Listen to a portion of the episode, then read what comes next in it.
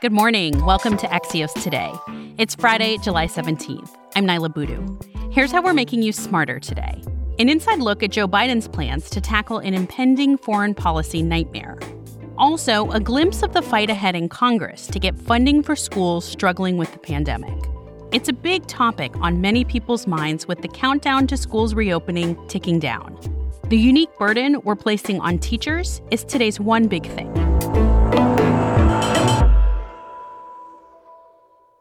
To the extent possible, our default should be to try and get the children back to school. That's Dr. Anthony Fauci speaking last night to Mark Zuckerberg on Facebook. Having said that, you've got to look at where you are location-wise. You have to say, wait a minute, do I have to close the school for now? Or can I go back? But in order to be safe, do I need to do it in a modified way? Paramount is the safety and the health of the children, as well as the safety and health of the teachers.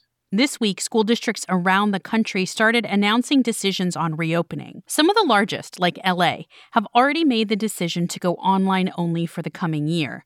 But many are talking about hybrid models that combine distance and in-person learning. Kim Hart is the city's reporter at Axios.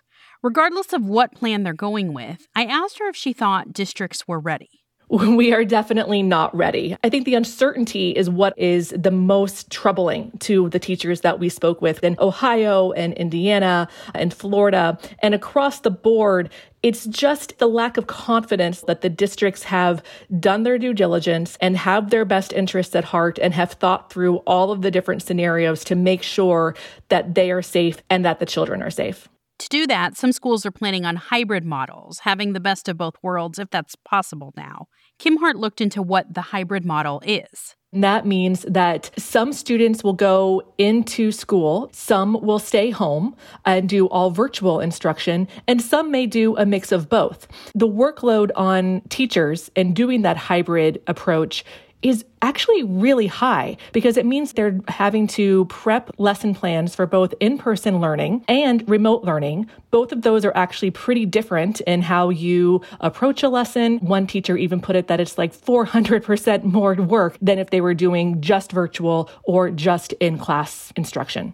Beyond a heavier workload, a large percentage of our nation's teachers are also dealing with pre-existing conditions, including age or illness, that puts them at an increased risk for the virus. A recent study by the Kaiser Family Foundation found that nearly 1.5 million teachers, that's about 1 in 4 teachers, do have a condition that could make them more vulnerable to COVID. And for a lot of those, they're really worried about what it means to go back.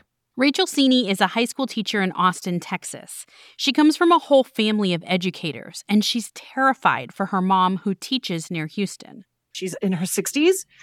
She's going back to school face-to-face in mid-August, and they've been real clear about it. If you don't show up, you don't have a job. In Austin, public health officials advise school districts to first start online for a few weeks. The tentative plan is to transition to in-person classes in September.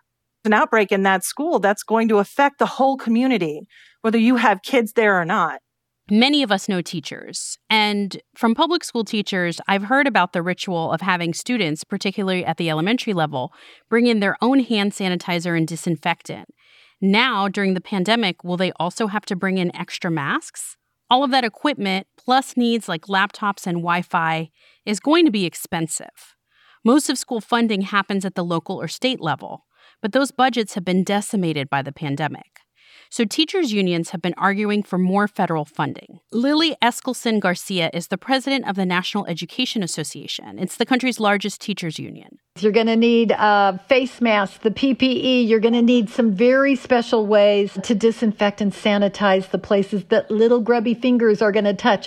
The NEA estimates the price tag for all of this is $200 billion. Most of that is to keep teachers from being laid off. The rest is for PPE and the other educational needs created by the pandemic. This funding was already approved by the House of Representatives in May when they passed the Heroes Act. So now the NEA is pushing the Senate to take it up when it considers the next round of stimulus funding.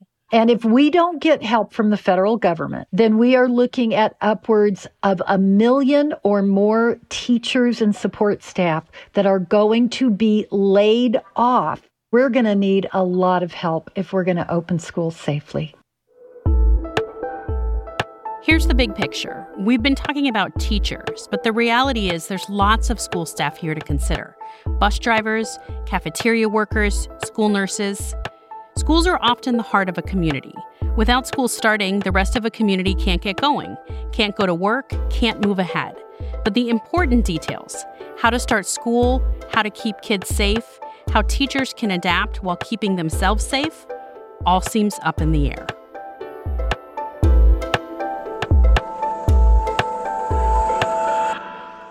We'll be back in 15 seconds with a look at how Joe Biden plans to juggle the various world crises we're facing.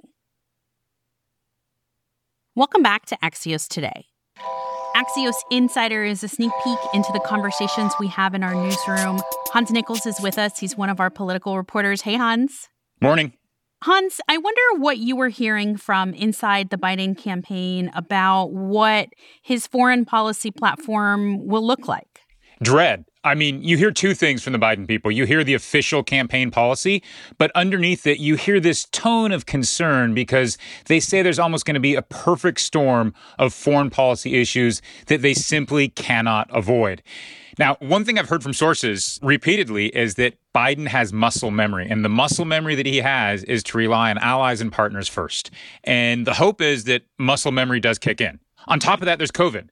You've got to do something on COVID first, both domestically and internationally. When you say COVID has foreign policy implications, what does that look like? Well, one, there's just the medical and the pharmaceutical side of it, a vaccine. Number two, there's instability that it could lead to across the globe. But more sort of the point, there's going to be, at least they worry, about not just a global depression, but also a global food shortage. And on top of that, an emerging debt crisis in emerging markets. Those are difficult things one at a time, but all together, it's going to be difficult. And they acknowledge that. And, you know, the old idea of sort of doing things in order, sequencing might be dead. They don't have the luxury. They certainly don't feel they have the luxury to do it that way. Hey, Hans, thank you. Have a great day. Have even a better day than Mike wishes you.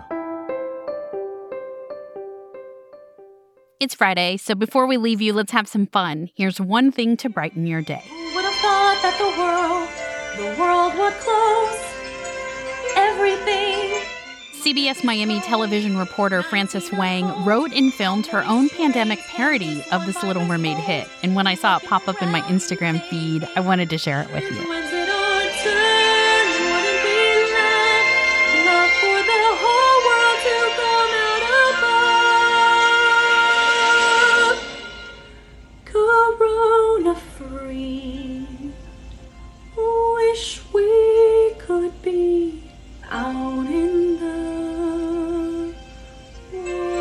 Thanks, Frances.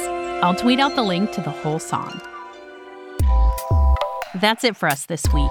Axios Today is brought to you by Axios and Pushkin Industries. We're produced by Carol Alderman, Nuria Marquez Martinez, Kara Schillen, and Naomi Shaven. Alex Sugiyara is our mix engineer. Sarah Kehilani Gu is our executive editor. Special thanks to Axios co-founder Mike Allen. And thanks to Kim Hart for her help with this episode.